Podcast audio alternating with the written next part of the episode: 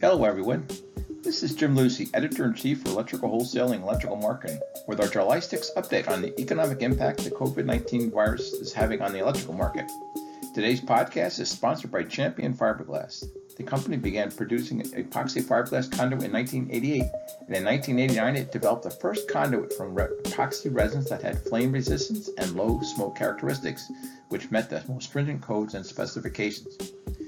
In today's broadcast, we explore some key weekly economic indicators that will give you a sense of where the electrical economy may be headed in the coming weeks, and some interesting data from the latest Channel Marketing Group and Discorp survey about the impact the COVID 19 crisis is having on the revenue expectations for electrical distributors, manufacturers, and independent reps. Let's first check out some weekly economic indicators that can offer an early indicator of where the electrical market may be headed and when and where any economic return for the better may be occurring. These five weekly indicators are initial unemployment claims at the state level, rate freight car traffic, the Baker Hughes rig count, oil prices, and copper prices. Our thanks again to Champion Fiberglass for sponsoring today's electrical economy. Let's look first at the unemployment claims at the state level. The weekly unemployment data from the U.S. Department of Labor and the U.S. Bureau of Labor Statistics highlights the states with the most unemployment claims so far in the COVID 19 crisis. This data is valuable to electrical distributors, manufacturers, and reps because it offers empirical evidence of just how big an issue layoffs are now at the local level. On a more positive note, when these claims start declining and establishing a trend in this direction, it will be a clue for you about, the, about when the economy in that state is starting to improve.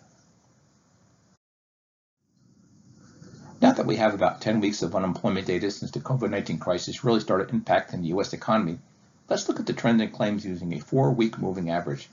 When you look at this data by this metric, you find that weekly unemployment claims peaked in the second and third weeks of April and have been steadily leveling out after that. On a national basis, claims are still chronically high, but during the month of June and through the latest data available, which is through June, the week of June 27th, we did see a notable decline. On a national basis, total unemployment claims dropped by 14,575 for the week ending June 27 to roughly 1.45 million. Unfortunately, two Midwestern states saw their claims jump by more than 10,000 over the previous week. Those states were Indiana, which had a 24,033 increase to 53,364, and Michigan, which had an increase of 17,671 to 37,312. Other states that logged large numbers of claims last week included California with 279,241, Georgia with 115,750 claims, Texas with 96,141, New York with 90,323 claims, Florida with 84,603 claims, Pennsylvania with 51,200 claims, Illinois with 45,249 claims, and the state of Washington 38,903 claims. One other unemployment number to watch is the claims per thousand people in the state's labor force. This allows you to compare large and small states by the same metric. The five states with the largest number of claims per 1,000 workers in the labor force were Georgia at 24, Alaska at 20 claims per 1,000 labor force, Indiana at 16 per 1,000 people in the labor force, and California and Kentucky at 15 per 1,000 employees, and Hawaii at 13 per 1,000 employees. One interesting economic metric specific to the electrical market are electrical manufacturer shipments. Electrical Marketing Newsletter offers this data monthly as part of its $99 annual subscription. You can also find the data at the U.S. Census Bureau's website at www.census.gov, but Electrical Marketing provides it once a month and offers some historical context for the numbers. Electrical manufacturer shipments were actually running at a comparatively high level in March when they hit 3.494 billion. They declined sharply in April and saw a more moderate decline in May to 2.94 billion. From the March peak to the May trough, shipments declined 16%.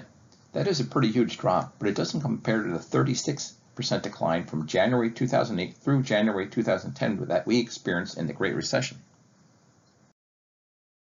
An interesting leading indicator for the overall U.S. economy is freight rail traffic because it's a measure of the amount of raw materials and finished goods being shipped by rail.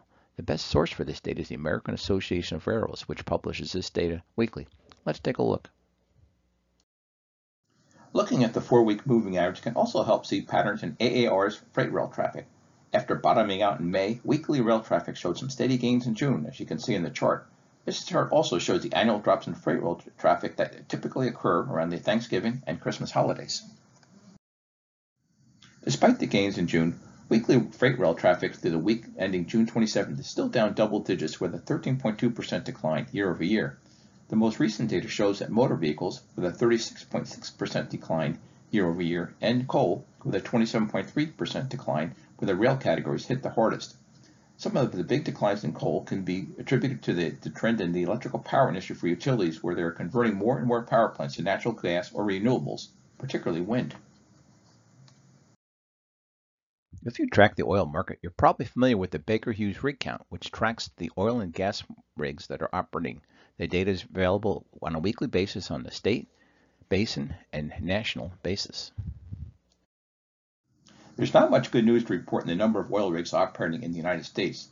These numbers are continuing the steady downward trajectory that they have been on for the past few months.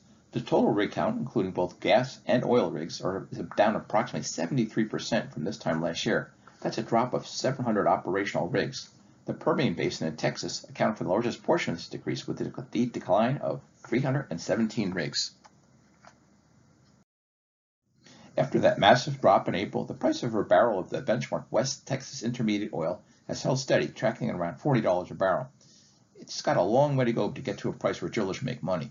That varies by region, but a good rule of thumb is $60 a barrel is a spot where drillers can start being profitable.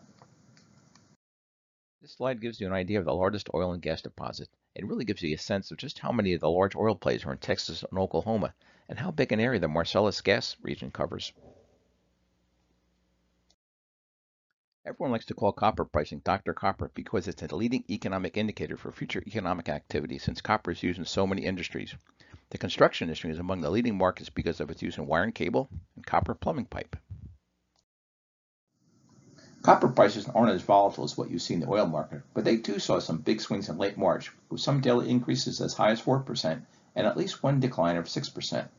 Copper prices have been on a run in June, climbing at from $2.47 per pound on June 1st to $2.73 on June 30th. MacroTrends.net is a great place to go when you need historical pricing data for copper and other metals. We provide that macrotrends data in our presentations every two weeks. If your company focuses on the industrial market, one good indicator to track is the monthly manufacturing employment data that is available at the metro, state, and national level. County data is also available from the Census Department twice a year. Electrical Marketing Newsletter uses a three-month moving average of this local data in conjunction with electrical wholesaling sales per employee multipliers from the Annual Marketing Planning Guide. We use that data to develop metro, county, state, and national sales potential estimates. Well, electrical wholesaling's editors were updating our electrical sales potential local markets last week. We saw some huge drops in industrial employment in some states. The map in this slide highlights the metropolitan areas with the largest year-over-year drops in industrial employment. The darker the color, the deeper the decline. As you can see in the map, Michigan has been hit the hardest over the past three months. On a more optimistic note, I read some reports with the July 4th holiday weekend that some of the major car plants in the state will be back in full production by late July.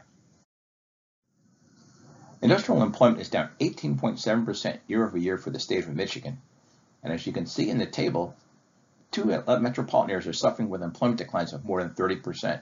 These areas are Flint at 32.5% and Bay City with a 31.9% decline. The largest area in the state, Detroit, Warren, Livonia, is down 24.3%. The real numbers sound even worse than these percentages. The state of Michigan lost 117,467 manufacturing jobs since May of last year, and the Detroit market is down 56,000 jobs. Another hard-hit metro in Michigan is the Warren, Troy, Farmington Hills metro, which has lost 32,800 jobs. Again, if you have a particular interest in the Michigan economy, watch reports of assembly line workers returning to work this month, as this data this only runs through May. David Gordon of Channel Marketing Group and Chris Sokol of Discorp have done a terrific series of studies on the impact that the COVID-19 crisis is having on the electrical market. They've gotten hundreds of responses from electrical distributors, manufacturers, and independent reps for these studies. Respondents report on their revenue forecast and on the specific strategies they are using to get through this crisis. All respondents get a copy of this in-depth study. To participate in the next study, contact David Gordon at dgordon at channelmarket.com.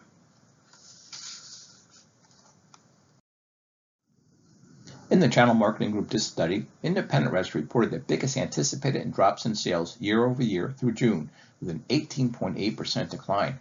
As you can see in the slide on the far right, almost 15% of the rep respondents were expecting a June sales decline of from 31% to 40%, and another 25 to 30% of the respondents were looking for a decline of between 21% and 30% over last year. Distributor respondents were expecting a June decline of 11.5% year over year and electrical manufacturers were anticipating a decline of 7.9%. This concludes the market data portion of our presentation for today. A special thanks to the folks from Champion Fiberglass for sponsoring today's Electrical Economy podcast series in 2020. Our today's Electrical Economy podcast series focuses mainly on data at the national level. A subscription to electrical marketing will give you the local market data at the metro, county, and state level. We also provide our popular electrical price index, the electrical product sales estimates for 17 product categories at the state level, access to a construction product database that has hundreds of projects in it, and other market data at the local level, such as building permits and gross domestic product. Annual subscription to Electrical Marketing Newsletter costs only $99 per year at our special promotional rate. All subscriptions include 24 7 access to all market data and electrical marketing newsletter published twice each month. To subscribe to Electrical Marketing, go to www.electricalmarketing.com, click on the menu icon at the top of the homepage, and then click on Magazine Subscriptions. Thanks again for listening to our presentation, and please contact me if there is any other type of economic data you would like us to cover in these podcasts. And a special thanks again to the folks from Champion Fiberglass for sponsoring the Today's Electrical Economy podcast series in 2020. Our next presentation will be on Monday, July the 20th.